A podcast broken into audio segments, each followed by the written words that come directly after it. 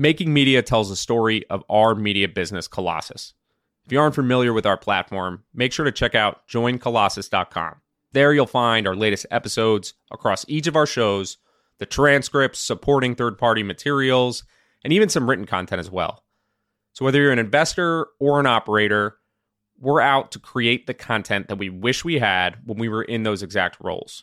Invest Like the Best, Business Breakdowns, Web3 Breakdowns, and Founders each cover different angles of the ecosystem. And our special series like 50x and Return on India are targeting niche topics. Again, make sure to check out joincolossus.com for more on the platform. Let's do this. Welcome to Making Media. Humans are in an eternal quest for convenience. Save me time, make my life easier. Gosh, that was such a good start to an interview.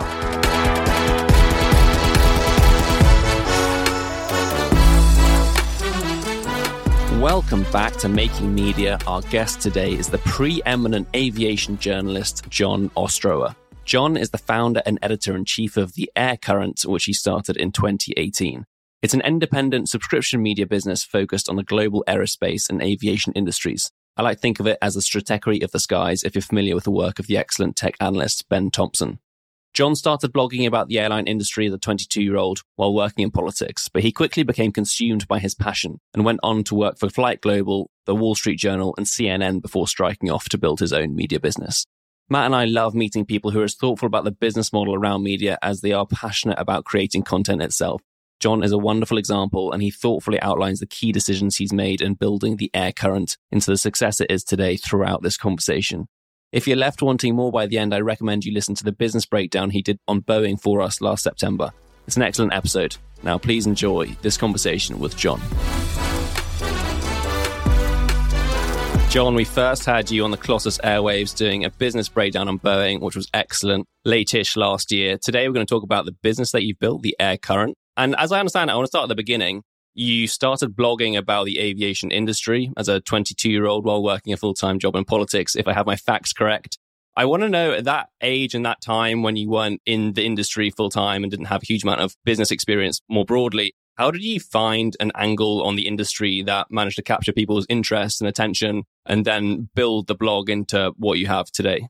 It's interesting. I've always found that a good barometer is that if I am curious about something and I want to know more about it, other people usually do too. And that's never failed me. When I was 22 or I'm 40 now, it's always been a remarkably consistent thing where if I just let my interest guide me, other people are asking the same questions and are curious about the same things. This is a really interesting point because it comes back to taste, I guess. But I've always wondered whether there's a generalizable lesson there could you say to someone else if they're interested in a different field, just follow your own curiosity and that will probably help you and you'll find a following naturally as an extension of that? Never stop learning. I think it's very human to want to be interested in something and to want to invest your time in knowing more about it. And I just happen to be blessed or cursed with the obsession of loving things that fly in a truly unhealthy way at times. And I will fully admit that, but it's led to good things because I feel like from my perspective, I want to know everything. And I really wanted to understand how all the pieces fit together, where you can start with a couple of folks sitting around a table with a napkin sketch for whether it's an airline or an airplane or some novel technology or something that starts as just a conversation. And the story of that from that point to actually becoming a flying machine, that's an incredible, incredible thing. And even just saying it out loud, the hair on the back of my neck stands up because there's just this inherent excitement. Look, we take flying and aviation and airline travel. We love to complain about it. It is the thing we love to stand around at parties and be like, oh, my last flight, or oh, it was delayed, or oh, the airport, oh, all that. Hold on. It really is the miracle of flight. We've spent the last 120 years making something so incredible, so mundane, and it's incredibly safe. And in a few weeks, I'm going to get on, I'm going to drive seven minutes to the airport I'm going to walk through security. I'm going to sit down in an airplane and then I'm going to be in Singapore from Seattle. And that's an amazing thing. So when you think about what humanity has been able to do collectively to do this, something that just is so exciting to me to think about that level of human progress to be able to what we do together in the ecosystem of companies and governments and organizations that are required to make all this happen. And when you put that all together, it makes for a really interesting story. I vividly remember you saying in the business breakdown that if people knew how hard it was to fly an aeroplane, they would either never complain or never fly, which I thought was an excellent line. Was everything that you have learned about the industry self taught? Was there any part, did you go to college learning about engineering or you ended up in politics as your first job, I think? So what's the transition? Has this all just been a self discovery? My mom likes to tell the story that when I was three years old, I asked for a Fisher Price airport playset and then I asked for another one. And then she asked why. I was like, well, you need a place to land. So it's always been something I've been intensely interested in. So I have one formal aviation business class under my belt and one formal journalism class under my belt from my undergraduate time in George Washington University. And I have been milking them for all they're worth. Seriously, I got my money's worth out of those two classes. And I never expected that I would be a journalist. That happened very much by accident. And I would say the thing about my time and my thought about wanting to be in politics really was born from I came from a very politically active family and very socially minded about leaving the world a better place than the way you found it. And that was the way that I felt was a really valuable contribution to potentially do that. You get into it and you see the reality of politics. I was very much part of the West Wing generation in the early 2000s. And that shaped a lot of my thinking, and what I wanted to do with my life. So when came time to actually work in politics, I had a lot of free time on my hands, but I also loved to write, but I couldn't write about politics for obvious reasons. Hmm. And I was working for the governor of Massachusetts at the time, and I was writing his briefing book. In fact, it was his scheduling office. And I had a lot of free time in the evenings where when I moved back to my hometown, all my friends from high school had moved away. So I was starting fresh. I was 22, 23 years old. So it afforded me a great opportunity to try something new. And I started this blog and I could write about airplanes. And I just let that guide me. And through that time, I just always understood that I thought it'd be very interesting to adapt a method of covering political campaigns and presidential campaigns and sort of the on the trail type reporting to covering aviation in those days. So that was one of the big spurs where it was like, okay, I love this stuff so much. Is there a way to adapt a publication, adapt a style of reporting to do this? And by pure coincidence, happenstance, whatever you want to call it, I stumbled my way into covering Boeing and Boeing at a time when they were struggling with developing the 787 Dreamliner. And there was this incredible global business story that was unfolding around me. And here I am. I read it back to myself and I say like, really, that really unfolded that way? But I was 22, 23. I was making $19,000 a year after taxes. And here I am just trying this new thing and actually having success with it in terms of people would come out of the woodwork to talk about it and getting all these different perspectives. And I just remember I'd get home at 6.30 in the evening, seven o'clock from the office. And then I'd be awake till like three o'clock in the morning because I'd be talking to people who are on the assembly line in South Carolina or exchanging emails with people in Italy and Japan and Kansas and Seattle. And it would just be this totally mental split screen of my world when I was in my early twenties where I also think it was good that I was naive enough to not know what I was getting myself into because these are multi-billion dollar programs and the amount of money at stake is tremendous and the amount of national prestige and industrial might is tremendous. And I think had I been older and maybe a little more seasoned in terms of, oh my God, what am I up against as I'm going into this? I think being naive and also in the early days of the internet, you had no idea if anyone was reading you. It was like, I'm just going to throw this out there and see what happens. And I think there was a little bit of that early on. I always wanted to be right, but I would also say that in those early days, I also probably earned the trust of a lot of folks who did this professionally who would help me learn by being wrong. And they would want to correct me. And in the early days of the internet, they didn't come at you and say, I want to bring your house down like they do now. Culturally, it has changed considerably, but people I've known for almost two decades came out of the woodwork to say, Hey, it's actually this. And here's how I'm going to help you learn. Because you know something? The passion that I feel toward this industry and this product and this business is also shared by them as well. And they want to share what they know. But they have this very soda straw view of the world in terms of what they're working on, but they want to share their knowledge. So always being open to that has always been something that I think has been either, I don't know if I've done it deliberately, but certainly I think I just instinctually always let that be my guiding light. Fastest way to get the right answer on the internet is to post the wrong answer on the internet. It's something that has consistently rung true. I am curious about the audience that you attracted in those early days. and then how that's evolved over time. I'm consistently amazed at the aviation industry, its enthusiasts. I get the sense that you have a lot of people in business and government that are reading, but do you have any sense of what that split looks like in terms of who is predominantly reading you and how that's changed over time? It's interesting. So I think you're right. Early on, it was very much, I started off as an enthusiast. That was my driving force. I probably would call myself a fanboy to some extent of all things aviation. And it had to mature and evolve beyond that to be like, okay, now let's treat the thing we love with real respect and hold it accountable. So I think early on, there was a lot of individual enthusiasts and I think there still are.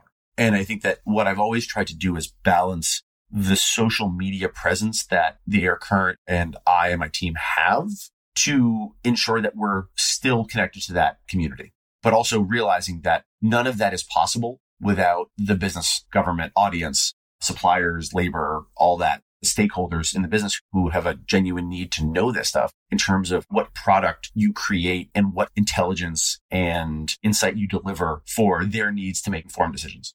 So it has been a balance. Early on, when I first started the air current and the I became a we over time. But in 2018, I was pretty uncomfortable with the idea of a paywall. I really was. I didn't like it because I knew that I had benefited tremendously from being able to reach a really large audience. And the Wall Street Journal is very much a paywalled subscription based publication. So there was getting used to that. But when I went to CNN briefly for about 18 months, there was no paywall. So everything was open again. So I could have that different conversation. So going behind a paywall, I was uncomfortable at first because I knew that there were people that were not going to be able to join. And the mistake I made early on was how you build a paywall and how you price a paywall and how you actually manage the economics of a business. For something like this, where the mistake I made, I've got the scars to show for it is don't be all things for all people. You have to understand your audience, what they're willing to pay for, and more importantly, what they value. And if you lean into that, you stop apologizing very quickly for the paywall because it's either that or it doesn't exist. So that's what ultimately makes any of this what we do possible. And it wasn't obvious at the time even that you should be doing a subscription model. And then the paywall, obviously you can make it really strict or you can have a few articles free. Why did you choose to do a subscription based model early on? I think I always instinctually knew there were a few pieces. Number one, an advertising model, whether you realize it or not, causes you to instinctually optimize for the advertiser. You're trying to get eyeballs. You know, I think if you don't have a paywall, or you say this is free, I think there's a real risk that you are either deliberately or subconsciously saying free has no value. And the value drives what the business is and what it does fundamentally. Because if you say, well, this is free to everybody and we just need traffic, then the value is in the traffic, not the content. And it causes you to optimize for the wrong things. Because again, you think about volume, and it's puppies and porn. That's the lowest circle of internet traffic. So it descends in that direction, whether you intend for it to not. So if you optimize fundamentally for the content and saying the content is the value, good things can't help but happen. So I knew that also just from a mental bandwidth perspective, as an individual starting the air current, I couldn't editorially manage the idea of having advertisers and managing all of the content flow you can put the Chinese wall in your head between sales and editorial is impossible when you're just one person. So it became a necessity to separate that for yourself.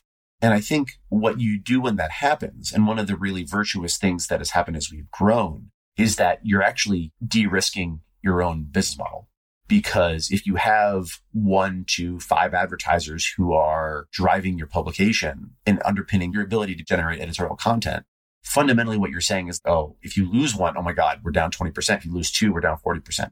They're very mercurial sometimes in terms of how this goes down and the reasons they decide like, oh, you're not covering our area of interest enough. Or you wrote this thing about us that we really don't like. So mm, nah, we're going to scale back for next year. And it's like, no, you don't have a role in my business like that. So what you do is if once you get a critical mass of subscribers, what you're saying is that number one, you're having a conversation with your subscribers. You're not having a conversation with your advertisers because that's who you're optimizing for. So within that, what you say is the risk is so significantly spread out that if one subscriber decides not to renew or one corporate subscriber decides not to renew or renew at the same level or whatever, your risk is distributed differently. No one organization or individual has the ability to significantly tank your business. So that has been a real foundational cushion for us to be able to say, okay, yes, the needle moves. Yes, churn moves up and down. We have very, very low churn, which is fantastic. But generally speaking, it just gives us that ability to say no one person organization has the ability to drive anything that we do. And that lets us do things that others don't feel like they have the flexibility to or all of that. So I think one of the other pieces here is that when you are optimizing specifically for the relationship with your subscribers, you also have to be incredibly, incredibly cognizant of their time. Everything around you is asking for your time. Everything on the internet is asking for you to click. It's asking for you to stop and watch, whatever it is. So if you're actually asking someone to give you their resources to read something, my God, it better be good. You better deliver something that is worthy of their time and their money because time is the most precious thing, followed by their resources. And if they're investing both of those in you, you constantly have to be justifying the value. And I say this to my team all the time. We say this to each other. It's proof of performance because every single year when someone decides to subscribe or resubscribe or renew their subscription, or quarterly or whatever their plan is, you have to say, okay, with the last 12 months and the last three months, was it worthy of their coming back? And so far the answer has been yes. And what does the team look like today? For a good while, it was just you. How have you managed to scale that up? Because on the flip side of you talking about the risk of advertisers leaving in that type of model, for a long time in these creator led businesses, the risk is on the person, you, and anything that may befall you. And as you bring more people on, that diversifies that risk to some extent. But how has that evolution played out and where does the team stand today?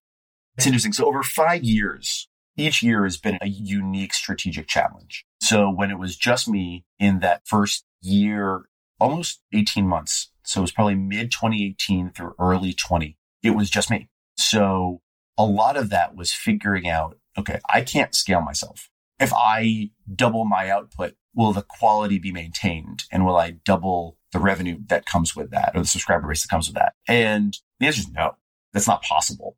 So I remember those first 18 months were really, really challenging in terms of figuring out what the right model was and what the right balance. And again, I learned a ton for the mistakes that I made. The pandemic was really the turning point. It was that early 2020 and coming out also of the initial 737 MAX grounding and the crashes in Ethiopia and Indonesia was really a chance for us to cover things differently. And it was again, just me at that point. So it really focused in terms of where we were spending our time. And again, there are people who will say, Hey, why don't you cover this? Why don't you cover this? Why don't you cover that? And I said, well, I'm only one person and we have to pick and choose. We have to pick and choose. We can't cover everything, but what we do cover, we have to cover really, really well. So as I got into early 2020, we had a gentleman named Courtney Miller, who was a brilliant aerospace aviation analyst. He used to fly regional jets, used to sell regional aircraft for Bombardier Aerospace. He joined us and really became our managing director of analysis. So our business model at the beginning of 2020 was shifting between a combination of journalism and analysis. And I think that it came at a time where the world really needed that. Court joined us on, I think, February 1st of 2020. And the world fell apart three weeks later. So I remember having a conversation with him late one night early on. This was probably three weeks into February. I said, I'm calling audible on this one. I think everything we're going to do for the rest of 2020 is going to be pandemic related. And COVID drove, look, the airline industry collapsed 95, 97% down in terms of global traffic. So it was an apocalyptic moment. And it was also a very clarifying moment for what we were doing because there were plenty of nights that I would lay in bed being like, oh my God, on the other side of this, we're either going to come through this better than when we went into it, or we're going to be dead because there's not going to be an airline industry to cover. So I didn't know what it looked like, but I think what it taught us, and I think this is really, really, really valuable for anyone thinking about a niche publication that really specializes in either one particular area, that in good times, people need good information. In bad times, they really need good information. So it's almost countercyclical in that regard. So it really taught us where we needed to be focusing our attention and what people wanted. And we came through that period bigger and stronger than I would have expected given the state and the magnitude of the crisis that was surrounding us. So as we grew, getting back to your question about the size of the team, in early 22, we added my colleague Elan Head, who is an absolutely extraordinary journalist, and she's a Gold SEAL flight instructor, helicopter pilot, and has been covering the new business of all these new entrants who want to be electric air taxis. So Joby, Archer, Beta, these new companies that really believe that with electric technology are going to change the way we move. And she brings a level of coverage and experience that no one else was doing and has really given us the ability to cover not just the traditional established aviation world, but also this new emerging world where you have everyone from suppliers who are wondering if these guys are going to survive and regulators who are helping this process along, but also airlines who are wondering what this means for their business and also investors who want to know if this is something where they should be putting their money or not. So to come at that from that perspective allowed us coming off of the pandemic to be able to dive into this. So, okay, we did you know, 22 and 23 together. Again, more growth really underpinned our model. But a year ago, right about this time, Courtney wanted to grow his side of the business in a way that we both decided was probably not going to be compatible with the Air Current. And that was good for him. It was good for us and still one of the most amazing people I have ever worked with but that allowed us to really think about the journalism and really doubling down on that. So we spent the rest of 23 really digging in on the editorial front. So we just added a gentleman named Will Geisbond, who is our new staff reporter covering airports and business aviation and general aviation, three areas that have generally not been covered as well as we really have seen. And given the importance of what goes on in the air, we really wanted to have someone to really dig in on understanding how airports were operating because that makes everything possible. Fundamentally, nothing happens in the air without the infrastructure on the ground. So we really wanted to build a new beat around that. And we're in our early days around that. And we also have the great contributing editor, Ned Russell, who's doing airline coverage for us, predominantly in North America, but we're going to stretch him globally if we can. So right now we're a team of four to five. And through this, I would also say I have an absolutely extraordinary operations and editorial director, my colleague Howard Slutsken, who literally makes the trains run on time. I'm only one person and when my brain is split between 17 different things, just things keep on rolling. So he is our chief of staff and make sure everything operates. And so nothing we could do would be possible without him. So look, this team is our secret sauce, which is why I am so open about our model. Our business model is not a secret. And I don't intend it to be a secret because I think other people will benefit from hearing our lessons on this one. But fundamentally, it is the team that makes all this possible. And we can talk about the individual ingredients of the model and how we've built that and what we optimize for. But fundamentally, if you can't execute on that with the team that you just say, Hey, go do great work and then get out of their way and then let them do what they're best at. That's the secret sauce in terms of what we've built as a team. So again, I think it really is all these things together, but none of it's possible without our team. And you made the first decision of we're focusing on the reader rather than the advertiser. And then to take that a step deeper, when you're starting out, you mentioned it was your curiosity that was driving the content and you attracted an audience that wanted to follow you there. As you build up this business, you have paying subscribers. You mentioned all the different stakeholders across investors and regulators. How much do the audience members drive the content today versus still your curiosity? And I'm sure that there's a lot of overlap there, but how do you think about that from a content strategy standpoint in terms of knowing what there's demand for versus giving yourself the freedom to produce what you want to produce?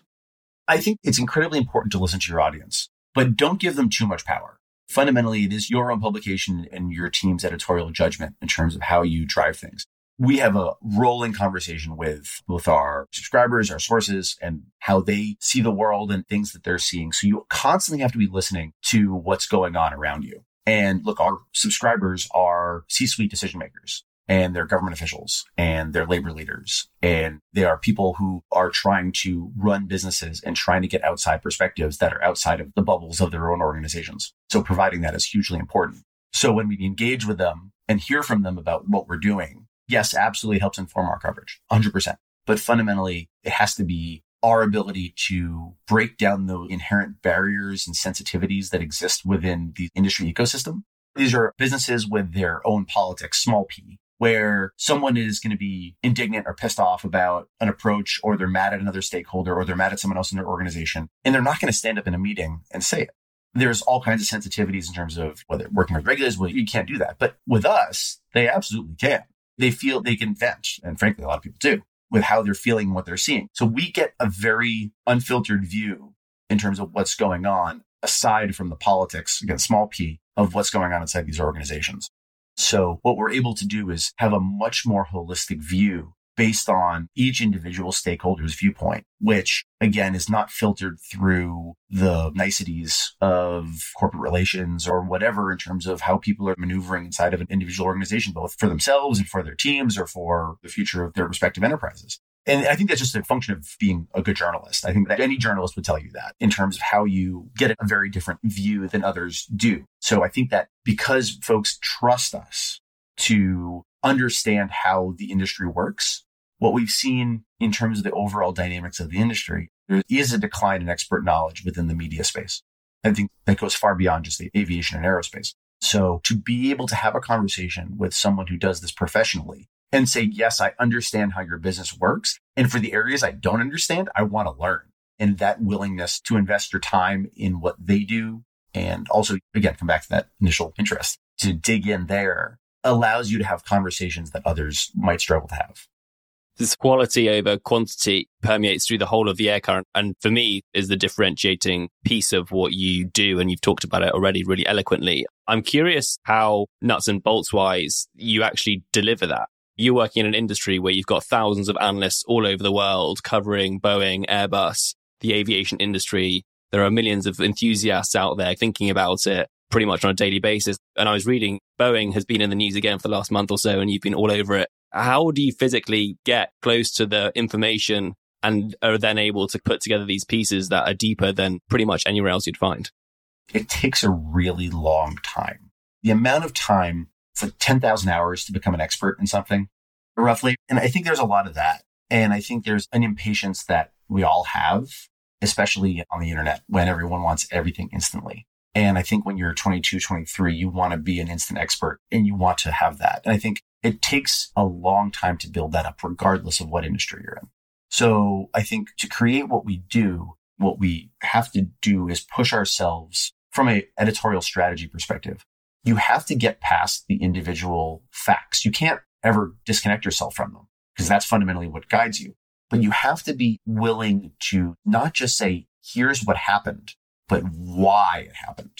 And once you go and think of the why as an equally important piece of the puzzle, not just what happened, that's when you can start doing the type of reporting that we're doing. And I think from an operational perspective, that's where it begins in terms of the reporting and what you go find. And look, I will speed my team up and I'll slow them down if I don't think they've got the why, because we have to deliver the why, because the facts are out there. And sometimes they're in the public domain. Sometimes they're buried and you got to go find them. But fundamentally, the why is where the value is in terms of pulling these pieces together. So that comes back to respecting the time of your audience. So the workflow is very interesting. And the one big piece of our business, because we have such a strict paywall, we don't allow copy and paste on the current.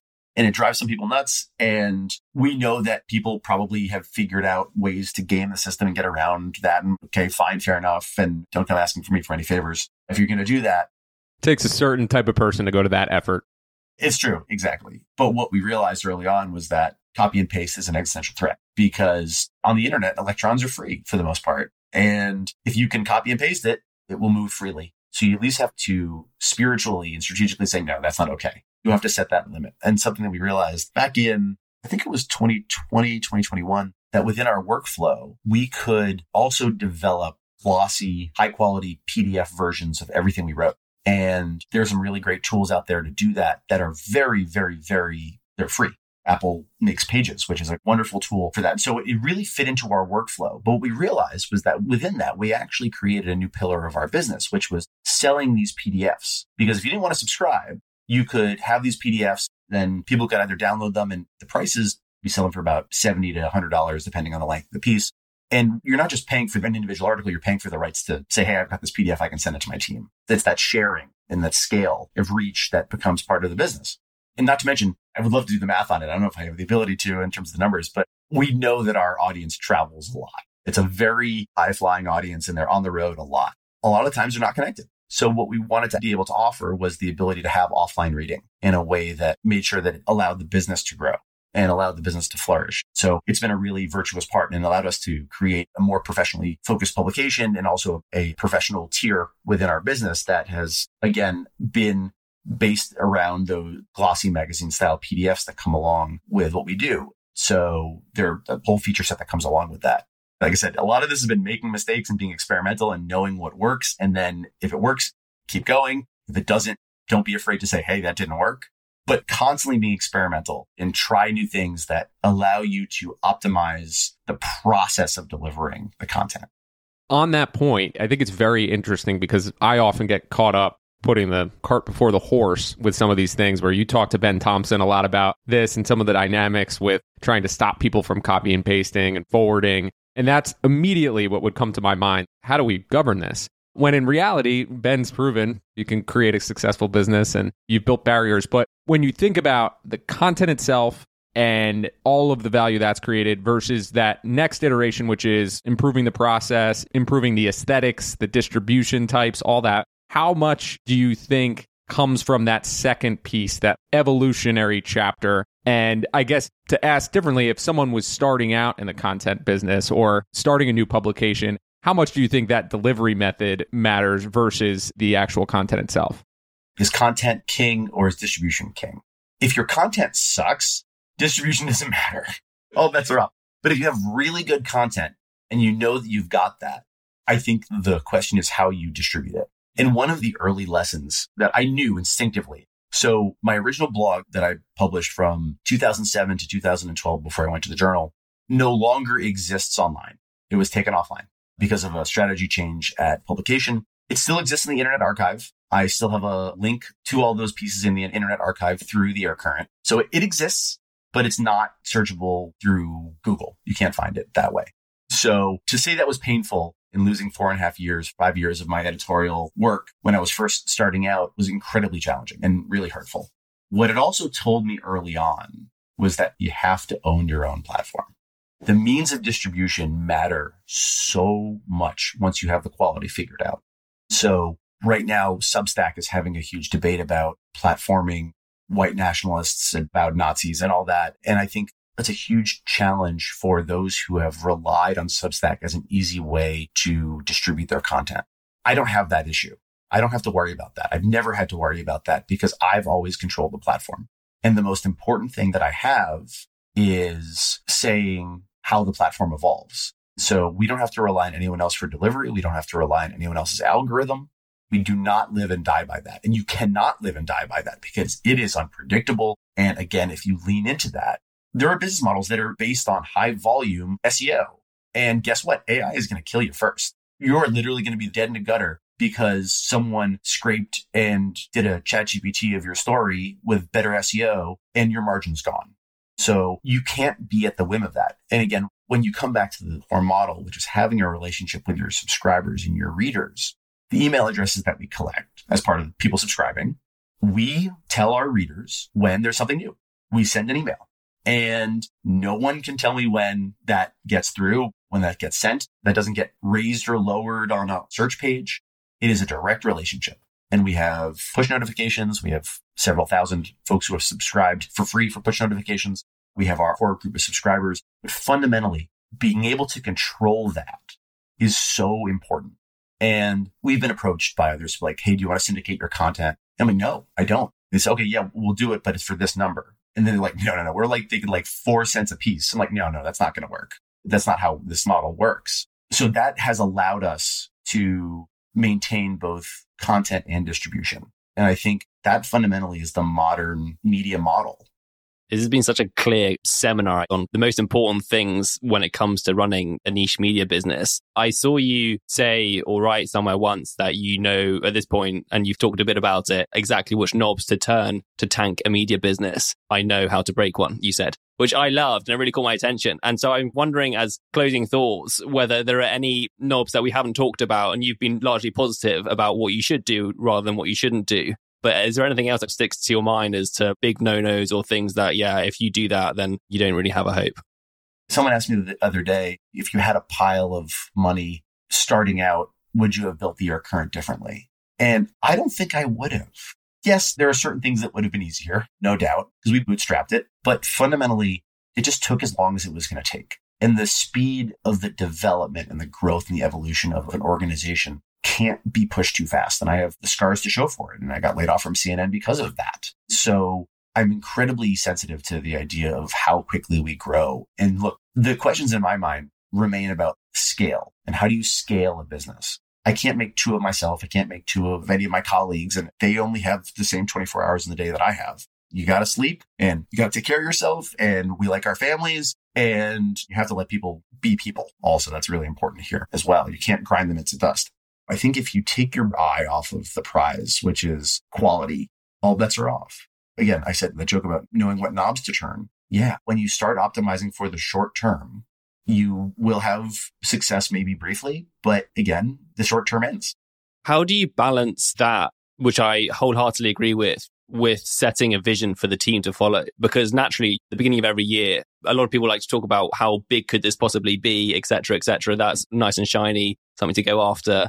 Whereas the reality in most media businesses, no, no, no, just keep focusing on producing quality stuff day in, day out, and the rest will largely take care of itself. But that can be hard to motivate a team around. You'd be surprised. It's actually not. No, when you tell someone, my job is to get out of your way and remove the barriers to you doing what I know you're great at and what you know you're great at and what you love doing, good things can't help but happen. So my job is to manage 2024 is about scaling for us and managing the scale as the team grows and how we manage the operational efficiency efficiency, literally like the ability to where my team is producing great work and making sure that comes through the editorial pipeline quickly and efficiently and with the level of quality that we have and maintaining that and making sure that I'm not standing in the way of that either from a, an editing perspective or QA perspective or whatever, but that we keep that going. And I'll be honest, that's a work in progress. We're trying to answer that right now. So ask me again in 12 months how we did, but it is not easy. I think it's having a very clear editorial vision and a very clear strategy for what you know is working and by the way, all of that is hindsight is 2020. I didn't know if it was going to work. I'll be honest. I think it's been reinforced over time that it is working.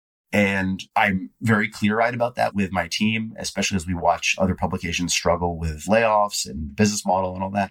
So doubling down on that is knowing that that's foundational. We've got that rolling. When you don't have to worry about the existential crises of whether or not you're going to be able to do what you do tomorrow or the day after or a year from now, you can actually focus on the flywheel effect of every piece we put out is just going to be a little better than the last one. It's going to be a little more efficient in terms of the process of respecting the amount of energy that goes into producing something of this quality, but also that we're just going to do it better every time. And we have gotten really, really good at it. And this team is incredible. And watching them all work together and working with them, and especially when news is breaking and people are looking for information and guidance, to watch that take place is by far and away the most satisfying part of all of this when you can bring people who are great at what they do together and watch them collaborate and bring the passion, the same passion that I've always wanted to bring to my coverage of this business together. It is just incredibly, incredibly energizing. And people will end their day feeling like, oh, I'm exhausted.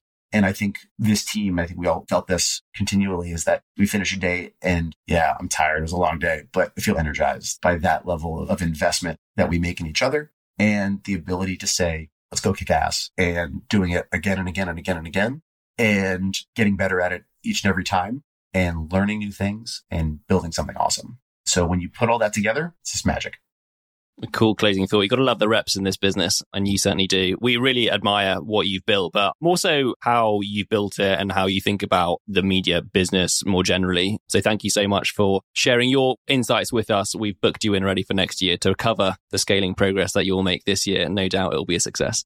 I hugely appreciate it. Jens, this is so much fun. Thanks for letting me. It's a good therapy session when I get to like step back because I'm kind of in the weeds on a lot of this stuff. Just get back up to 30,000 feet and just look at the whole playing field. Thanks a million. We're always here for you. Amen. Thanks, Jon. We got another aviation media episode. I think that's the third in our arsenal now. So we're going to have to split out the aviation collection on the Colossus website. And as our aviation guy, that's what I consider you. what are your immediate takeaways there? We didn't get too much into the actual planes themselves, but just in the world of flying, what were your thoughts there? Yeah, which is a shame actually. And we could put them next to our golf crew as well. We're really emphasizing two different niches on this particular podcast. I really enjoyed it. There's so much clarity in the way that he talked, particularly around the subscription model and just generally building a niche media business. And he's worked in all sectors of it. He's had a blog, then he went into the traditional Wall Street Journal journalism, learned how to do that side of things, and then decided or got laid off and had the scars of that, and then built his own independent business. And like I said it in the intro, this feels like the stratechery of the skies to me. It's a very similar playbook, and those two had a really good conversation about this but the way that is very slow, very patient, deliberate analysis, reporting on the industry, and people pay good money for it. I find it really interesting. How about you? The stratechery of the skies. You're getting better and better at these things. that could go right in the pitch deck if he ever goes out with one of those. no, I felt the same way. And I will steal something that you said to me right before we hit record, but I'm completely in agreement with your comment that for the purists that have gone through the scars and the battles and the challenges of building something in media, I think this one will resonate. And we kept the conversation going for another 10 to 15 minutes afterwards. And it was a little bit more of the same, just in terms of the optimism. And this is incredible that we get to do this, but there's such funny challenges associated with it. And it's like, oh, is this what I'm going to keep doing? And is this what I'm going to keep doing? And is this what I'm all these little things that you think about that are involved in your day to day when you run small teams that you have to really, really, really, really consider. I think that's right. So much just resonated with me. It felt so relatable. A hundred percent. And there was that one point where he said, every year over the air current's life has felt like a unique strategic challenge that they've changed direction. And that really spoke to me where I feel that in our business Colossus, where every year we have a different focus. And it's not like in a bigger business where you can have a North Star or a vision and you're always working towards it and there are incremental changes you're making. It's like you can move, I don't know, 15, 20 degrees in a slightly different direction to think, okay, this year we're going to capture this piece. And then next year, you kind of at the end of the year, you reflect and think, okay, what did we do well? What did we do badly? Where's the market? What should we go after this year? And when he said that, I really clicked for me. Yeah. Say no more. clicked for me as well. Those exercises, when you reflect on them, you learn a lot by changing focus. It's like a New Year's resolution in some ways, where sure, most of them fail, but you're usually getting something out of it. So it's not a bad exercise that I would ever tell people not to do. But sometimes I think to myself, well, the core of the business has stayed exactly the same. So you worry about all this fringe stuff, and it's like, is that what I should be worrying about? I like some of his tactical stuff too, just the writing for curiosity and how that evolves over time. Never just writing for your audience. You got to keep it to yourself because if you write for your audience, things can go awry. I generally agree with that. And then the other one was using social media to really pull in the enthusiasts and communicate with them, which I think that's a reoccurring theme that I've been reading from a lot of people recently. But really tapping into those people that are fans and are engaging with you. If you engage with them, I think there's a lot of really positive things that come on the back of that. So it was a good reminder and neat to hear it from his own voice. Yeah, I read between the lines there and thought that he's talking about the cheapskates, the ones that won't pay for the content but enjoy his insights. We're talking to the masses, and a few of them might convert over time as they find themselves in the aviation industry or with a few more extra disposable dollars to pay for the content. It's true.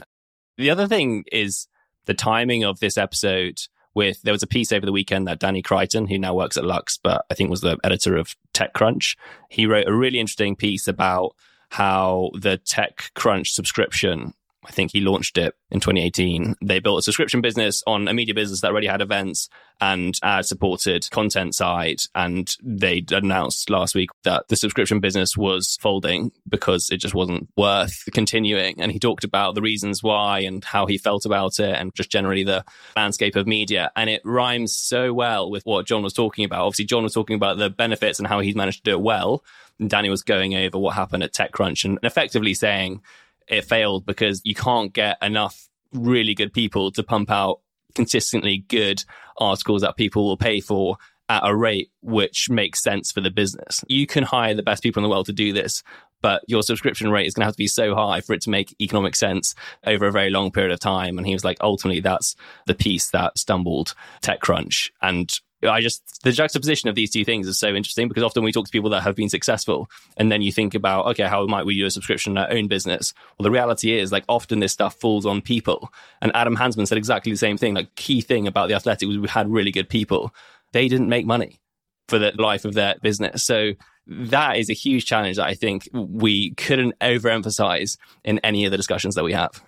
Yeah, I completely agree. I think that where you've seen Danny mention this. I didn't specifically hear it on this episode that we did, but Jon didn't specifically mention this, but Danny said when you write about the big names, an Apple or Google, you get a ton of traffic. And those basically subsidize everything else. And I think about it as there's film directors that have often said, make one for them and then one for me. You need to make that big commercial production that's going to sell a ton of box office and drive people into the theaters, even if it's not the art that you want to make. And then the next one, you go around and make one for yourself, which is a little more indie. It's going to get less ticket sales, but that's the thing that you wanted to make. And there's this cult following. And maybe the economics don't work out perfectly, but you balance the two together. That keeps you going. That keeps you in the game. And I think you could look at that cynically and just say, ah, you either got to have a good business or you should do all one for them's. But I think that then a lot of people would just quit. So finding that balance is super, super important. And I think you can't ignore the human element of it all. Yeah, we see it all the time on our podcast, don't we? Invest Like the Best is one example. Business Breakdowns is a really good example, particularly in January. I think we had Trane, Patek Philippe, Samsung, Visma. Yeah, Visma. So a couple of names that people probably had never heard of that won't do anything to grow our podcast, and a couple of names that might attract some people who are more loosely tethered to that podcast. Yep, it rings true. I really enjoyed it. I think there's something really interesting about this segment of the world. And it's funny because he mentioned working with Jess from the information at his previous role. And even what you mentioned about the stratechery of the skies. I still have a tough time accepting the skies or just aviation in, in general as big enough to earn its own niche. I think of Ben as like tech broadly, TMT broadly. The information has such a wide range of things that they can cover. So to be more niche than that and still able to carve out space, there's something very interesting about sectors that have enough interest, demand from really business players who are willing to spend substantial amounts on subscription that are pretty interesting to think about. Do you think that proves that you can never be niche enough, or it proves that this industry just has a ton of fans? And it does seem to have an outsized number of people that just love planes than, say, the trucking industry. So, my instinct is that you can be too niche. And if you pick the wrong niche, it's just not economically viable. So, you can never be too niche if your goal is to just do something that's personally fulfilling because you will find interesting people. But I think if you want to make it economically viable, you can get too niche. And I think honestly, when I think about aviation and what makes it ripe for this type of publication is because aviation has evolved where there's this huge financial sector built around it. So it's kind of similar to housing and real estate in general, where once there's standards, there's mortgages, there's a pretty standard methodology of you can borrow 80% against the value of whatever you're purchasing. And that's just generally understood. So it turns it into almost commoditization. And once you have something that's commoditized, you can lend more against it, you can secure it, you can create all these different financial instruments that resulted in the real estate blowup, I would argue. But when you have sectors like that, and aviation is actually similar, where you have aircraft leasing, you have teardowns, you have all of these unique tax advantaged ways to invest in the aircraft sector. There's some stuff abroad that's really unique. So it's this huge financial industry on top of being pretty interesting from a consumer perspective, the enthusiasts. But I almost would argue if the enthusiasts were gone, the consumers were gone, it would still be just as interesting because of those other dynamics. Honestly, I mean, this might be just me applying my own bias towards it, but I think it has something to do with the financial sector that's built around it. It's a very good point. And actually reminds me of something completely tangential where we were laughing ahead of the episode because Jon, if you've never been to the Air Current's website, you should. And they put all the safety stuff out there for free. So if you're interested in the Boeing pieces over the last month and what's going on there with the door that fell out, you should go and read it. It's fascinating. But the thing that you'll see when you go on there is that you cannot copy and paste anything and I've never seen on any other site ever. But he talked about it somewhere last. It might have been actually with Ben Thompson, and they both agreed that bankers were the worst people at copying and pasting content on the internet, which we both found quite amusing. Yes, I can speak to that. Where some of those early newsletters the Gartman letter, which is a classic newsletter that went out, and somebody would have a subscription and there'd be a lot of printouts done it's an interesting thing where industry players battle over who has real power in the relationships and they seem to try to flex their muscles a little bit more. That was a funny comment. I was thinking about bringing that up somewhere in the conversation, but did not end up doing that. Yeah, it's tough in the conversation. My point on I would immediately assume that that would be such a huge issue with the business model. But that's silly to think because Ben would have the same exact problem and he really can't govern that well. But he has managed to build a very nice business at Stratechery. And Jon has gone to maybe different lengths to stop some of that stuff from happening. But yeah, it's quite impressive. Yeah, maybe one day they'll do the Netflix password sharing thing and an extra $100 million will make themselves available to their little niche media businesses. That was all I had. Really enjoyed it. He's building an excellent business, thinking about things incredibly well and in great detail. So very good to have him on. Agreed. Yeah. He was one of the better business breakdowns guests just in terms of being able to give us the narrative on Boeing. So make sure to check out that episode as well. And I think you would be happy hearing it, and especially hearing it before all the recent stuff that's happened with Boeing. So it plays in just as a good reminder of all the things that have been happening over there. So yeah, enjoy that one with Jon. Always love these stories where they feel very relatable in many ways. Yeah. See you all next week. See you next week.